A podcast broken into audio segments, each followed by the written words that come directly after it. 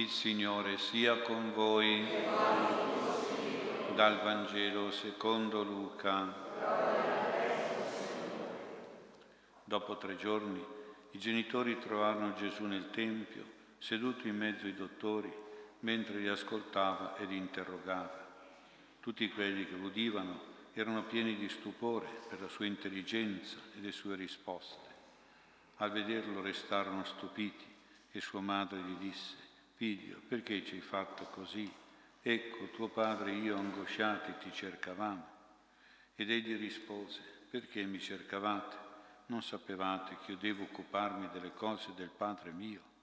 Ma essi non compresero le sue parole. Partì dunque con loro e tornò a Nazareth e stava loro sottomesso. Sua madre serbava tutte queste cose nel suo cuore. Parola del Signore.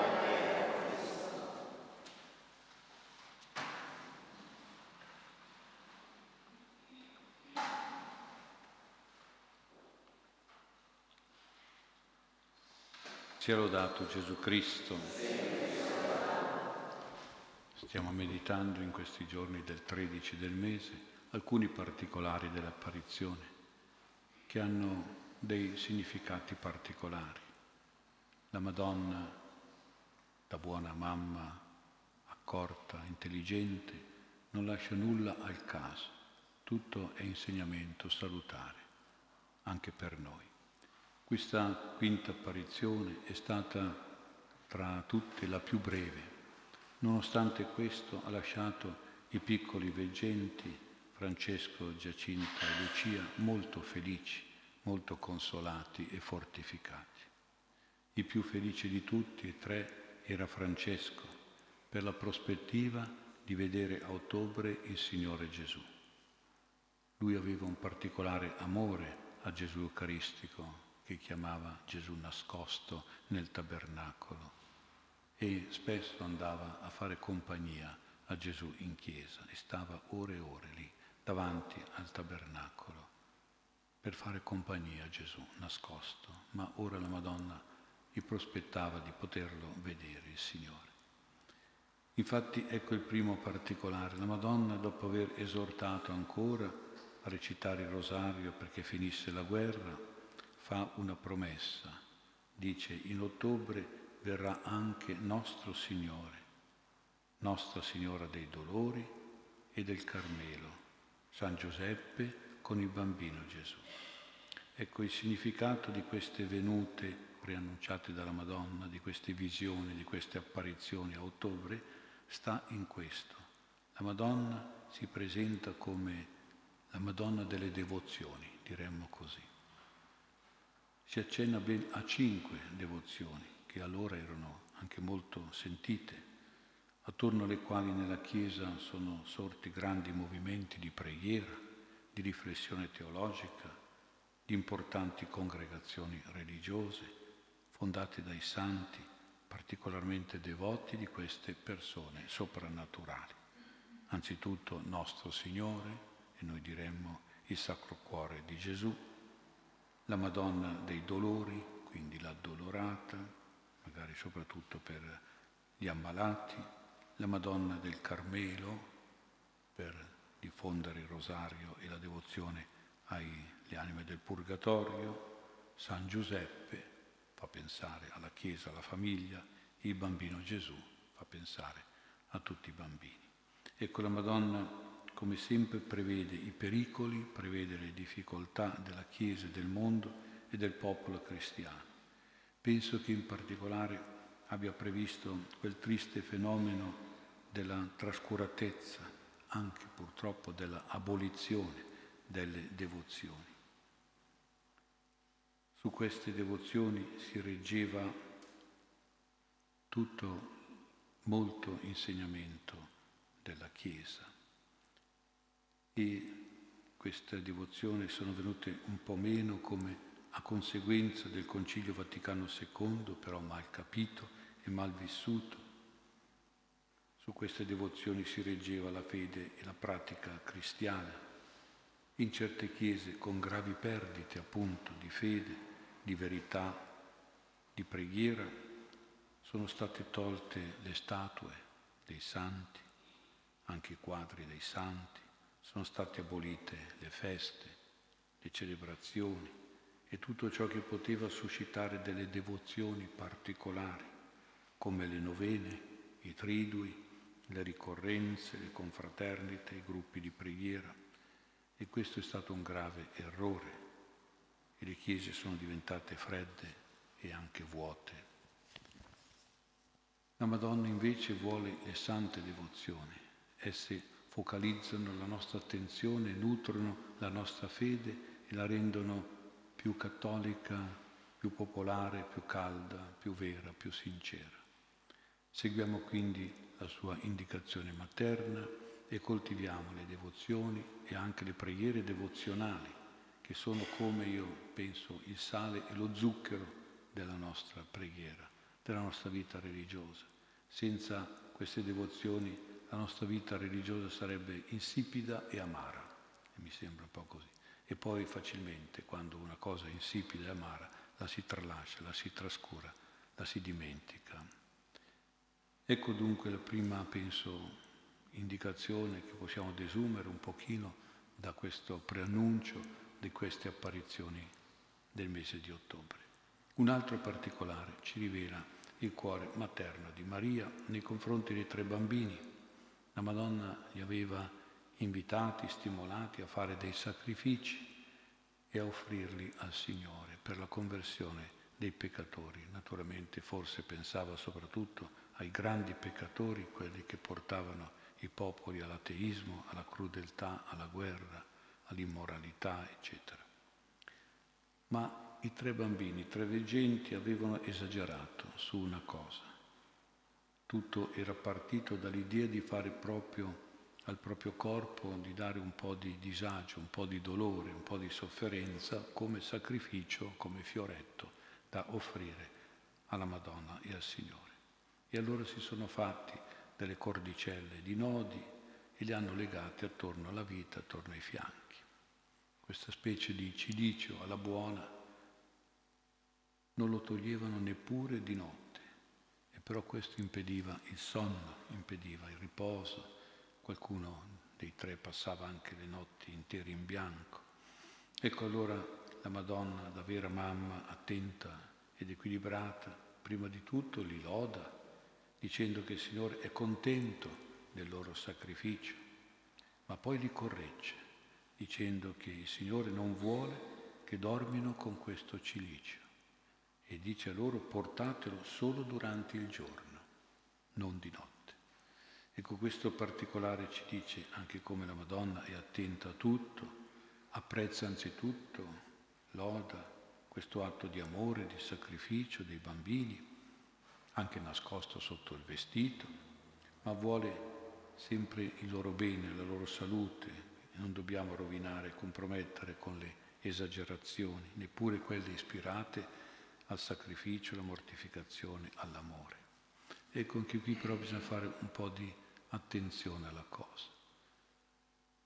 Noi dobbiamo stare attenti a non prendere queste limitazioni della Madonna, giuste, ragionevoli per dei bambini, come se fossero un invito a eliminare queste cosiddette esagerazioni. Perché ad esempio la Madonna dice che il cilicio lo devono tenere di giorno, quindi non ha voluto che lo togliessero di giorno, solo di notte. Anzi lo ha apprezzato e l'ha lodato. La stessa cosa anche per i tanti rosari che i bambini dicevano.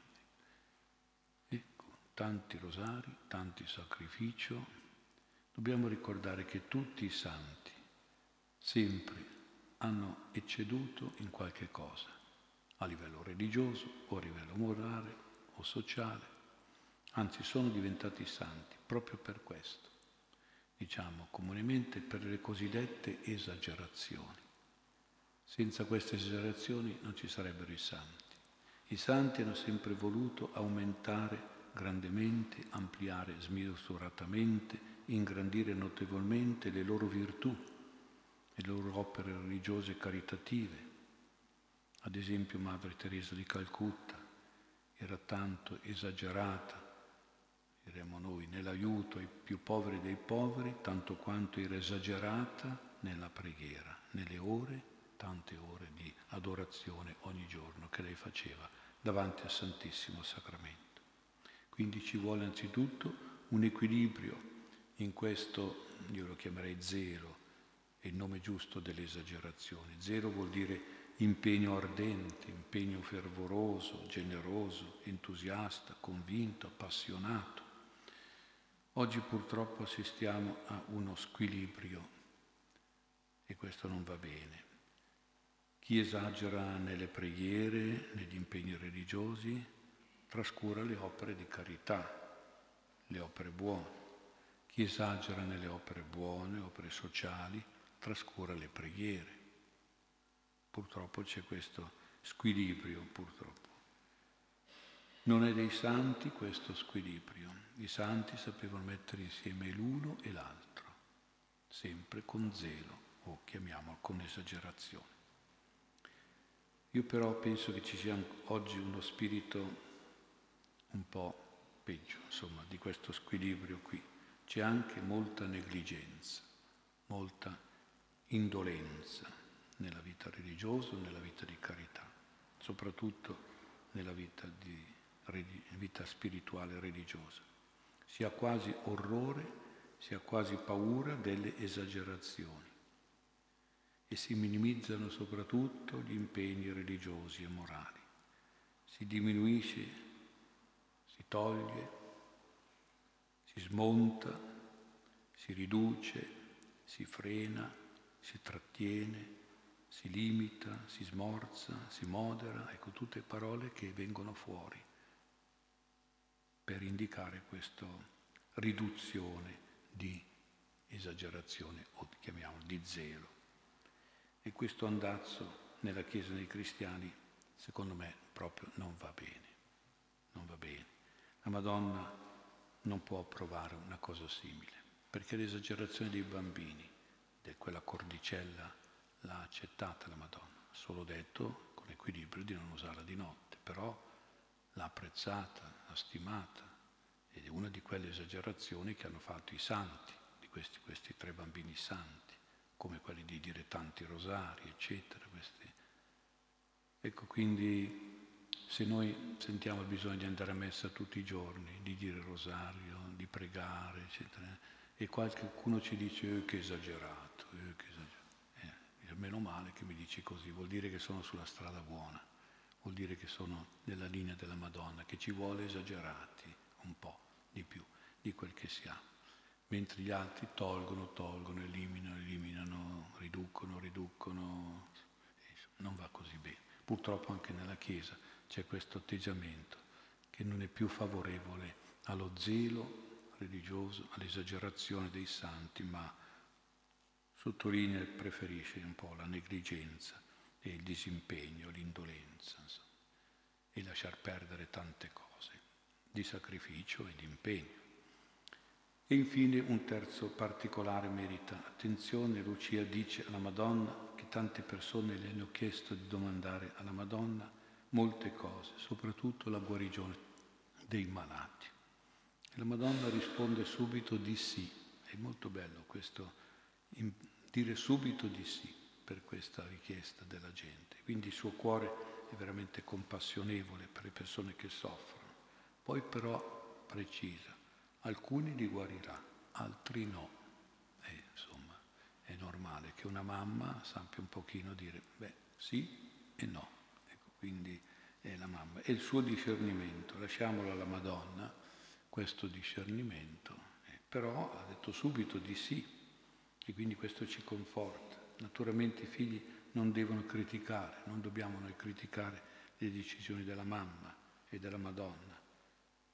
Ci, ci si deve fidare del suo discernimento, ma quello che mi preme sottolineare è questo li guarirò. Quindi lei dice che guarirà i malati, alcuni, Tante volte si dice che non è la Madonna che guarisce, che non sono i santi che guariscono, è Dio che guarisce. Sì, è anche vero questo, però è anche sbagliato. Qui la Madonna ci dice che, che fa capire che lei direttamente, personalmente può guarire. Lei è medico e medicina. Se è così, noi non sbagliamo se ci rivolgiamo alla Madonna per qualche problema di salute, per qualche malattia, per chiedere qualche guarigione. Io penso i bambini, quando hanno qualche problema, mica corrono dal dottore, no, corrono dalla mamma. Poi la mamma li porterà dal dottore, ma i bambini, noi dobbiamo essere bambini su questo punto. Andremo anche dal dottore, però corriamo prima dalla mamma, dalla Madonna, perché è lei che può guarire anche. Tante volte le nostre mamme no, ci hanno guarito magari di piccole ferite, di piccoli disturbi, eccetera, eccetera, senza portarci dal dottore. Qualche volta bastava un bacio e guarivamo subito, ecco, quindi sulla parte malata. E quindi vedete, la Madonna quindi è una mamma ed è molto più brava dei dottori, di tutti i dottori di questo mondo, se vogliamo. Ricorriamo a lei con fiducia per i nostri bisogni, per i nostri malati, per le nostre malattie.